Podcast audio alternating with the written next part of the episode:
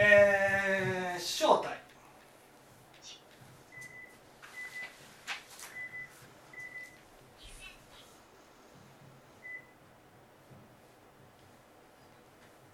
の躯体について聞きたいと。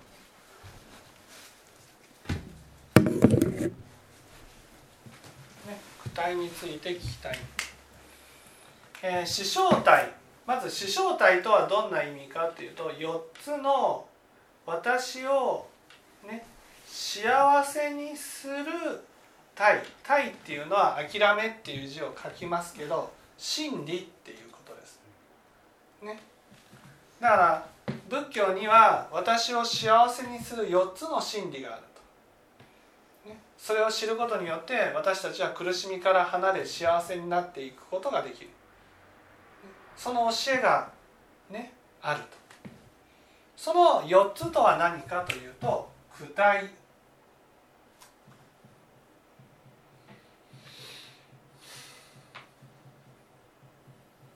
渋滞。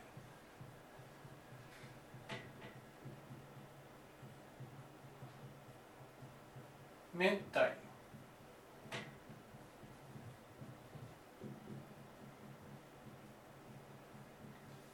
胴体、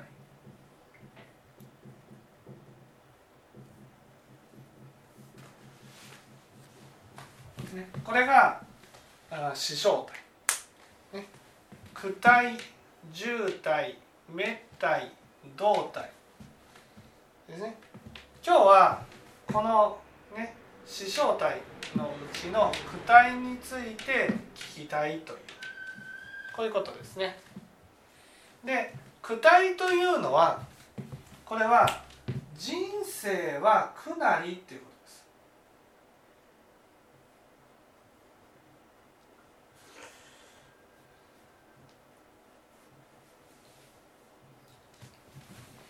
とです。ね、人生は苦なり、ね、人生は苦しみですよっていうことがね、えー、苦体ということです。じゃあ人生は苦しみってねなんで苦しみなんでしょう？なんで？人生はなんで苦しみなんでしょうか？人生は苦しみだ。とうん。ですか？我のために生きるってことですか？我のために生きることが苦しみ。死ぬ時に我はなくなるから。うんうんうんその時にじゃあその今までの全ての営みが無駄になるわけじゃないですか。がのために生きるって何ですか？がのために。自分の理想のイメージじゃないですかね。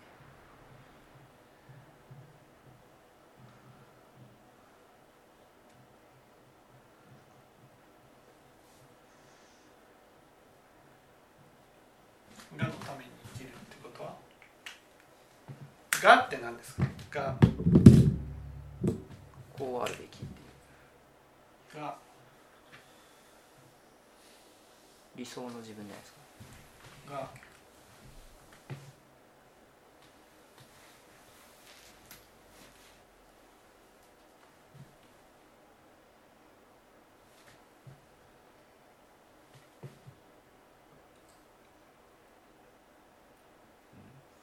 ががのために生きる。がっていう理想の自分じゃないです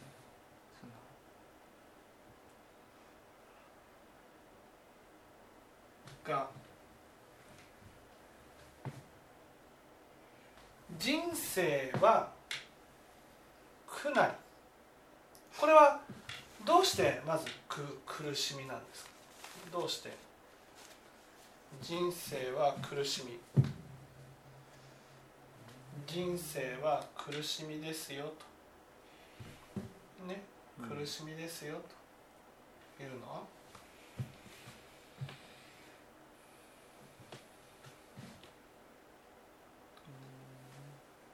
人生は苦しみ。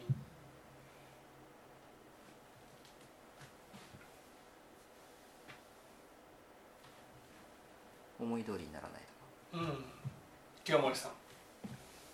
何をやっても最後は全て裏切られて死んでいかねばならない人生は苦しみっていうの？はまあ存在そのものが苦しみですよね。なんで？なんで人生は？この人生は苦しみね？人生は苦しみっていうことは何かとね言うとその人生は苦しみっていうのは、ね、死んでいく時には最後置いていかなければならないもののためにそれを手に入れるために生きている人生が苦しみっていうことなんです。うん。あれが苦しみなんですか？最後置いていかなければならないものを求めていくことは苦しみなのか苦しみじゃないのかってことなんです。ね、そこで「がのために」っていう話が出てくる。がのためにっていうことはがっていうのはね価値のことなんです。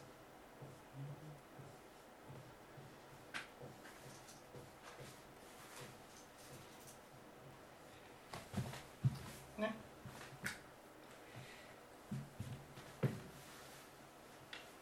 価値を、ね、手に入れるのは何のた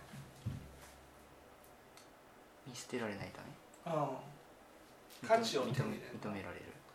価値を手に入れるのは価値のある人間になるた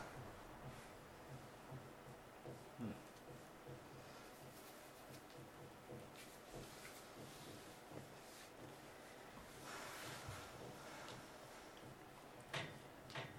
ねこれがこれが価値のある人間っていうのがこれがね私たちが思っている「が」っていうことですね。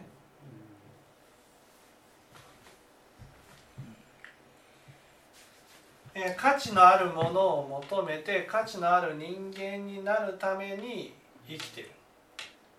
ね。私たちは価値を手に入れたらその分だけ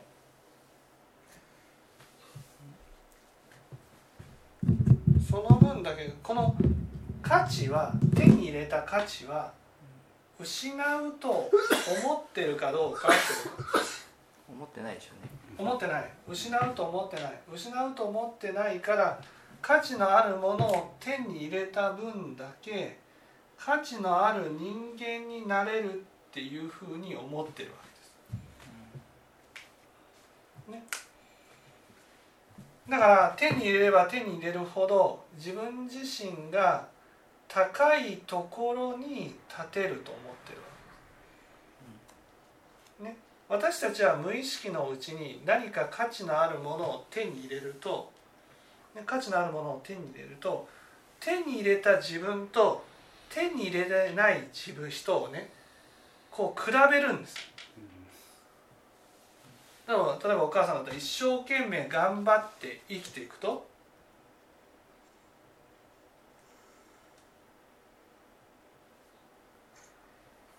あれ頑張ってきたことに価値を。頑張ってきたことに価値を置いてそれだけじゃないんですよ。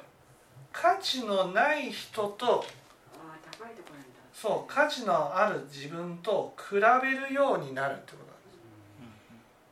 なんです、ね、価値のある自分と価値のないものと比べる、ね、だから高いところに立った分だけね私たちは低い人と比べて自分自身は高いところに立ってるっていうことで優越感を味わうわけで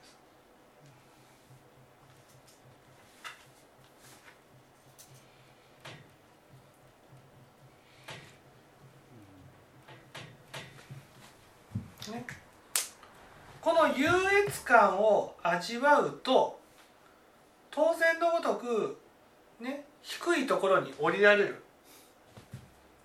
降りられる。あ降りられないです。降りられないですよね。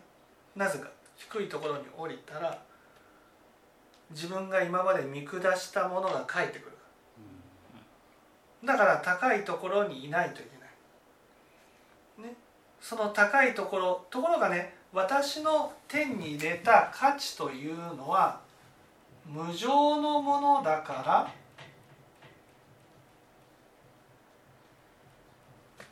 ね。だからいつ失うかわからない。例えばお母さんだったら自分が正しいことをやったから価値があると。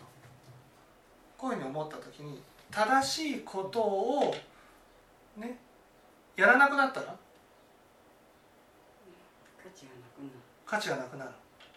だから自分は正しいんだっていうことで生き続けなければならなくなるわけ。その正しいんだっていうことで生き続ける。ね。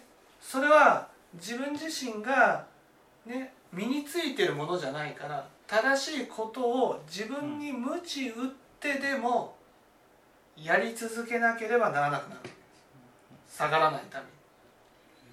このね自分の価値を失わないために頑張り続けている。これも苦しみなわけ。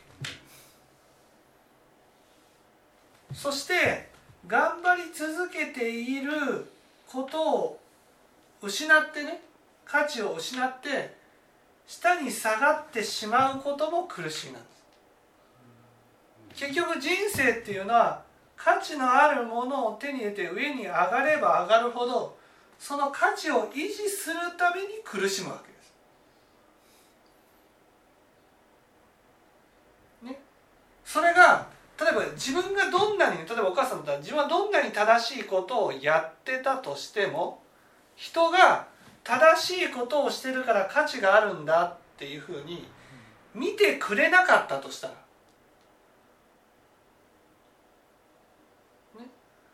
その時に自分は価値のある人間だと思えないんです。わかりますかね？自分が一生懸命頑張って価値のあるところまで立ってねこれでこれが自分だって思ったとしても人が自分のことを価値のある人間だって見てくれなかったならば価値のあるところに立てなくなる。こそね。私たちはちょっと下がるんじゃなくて価値のない人間っていうふうに見てしまう。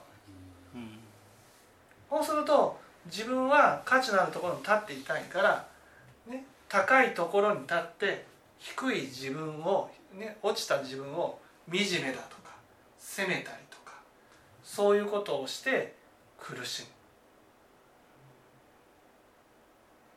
むだから無常無常っていうのはね例えば自分はお金持ちになった価値のある人間になったそれでもうずっとお金を失わなければ価値のあるところに立ち続けているっていうわけじゃないわけですよ。ね、人が「あああなたはお金持ちですね」って大事にしてくれなかったならばその時点でお金というものが価値を失うわけです。ね、だからいとも簡単に失うんです。お父さんだったらこの家に価値を置いて俺は家を建てたんだって思ったとしてもその家を建てたわ、ね、俺だっていうのをみんなが大事にしてくれなかったならば、ね、家をじゃないですよ自分を大事にしてくれなかったら俺家を建てたのにって思いながら価値を失うわけです。だからどんなにねどんなに価値のあるものを手に入れたとしても人がそれを価値があるというふうに見てくれなかったらいとも簡単にその価値を失うわけです。そうするとその自分が高いところに立てばね立つほどね人が認めてくれなかった時に苦しむ。だから人ちゃんと認めてもらえるようにしないといけないわけですよ。自分の価値を保つために。は、ね、それはずっとね価値のあるところに立ち続けるってことは苦しいことなんです。ね、だけどそれがずっと維持できると思うから頑張っている。でも最後はその価値ね価値を失う。失ってしまったならばこの一生懸命価値を手に入れるためにね頑張ってきた苦労も無駄。価値を維持するために頑張ってきたことも無駄。結局自分は何にも変わらず価値のない人間へと落ちていくだけ。で私の人生何だったのか。結局価値を手に入れるために頑張り維持するために頑張りそれは全部その苦労は無駄だったなということが知らされるんですね。だからお釈迦様は人は価値を求め続けてる限り苦しむんだということで人生は苦なりと言われたんですね。分かっていただけたでしょうか？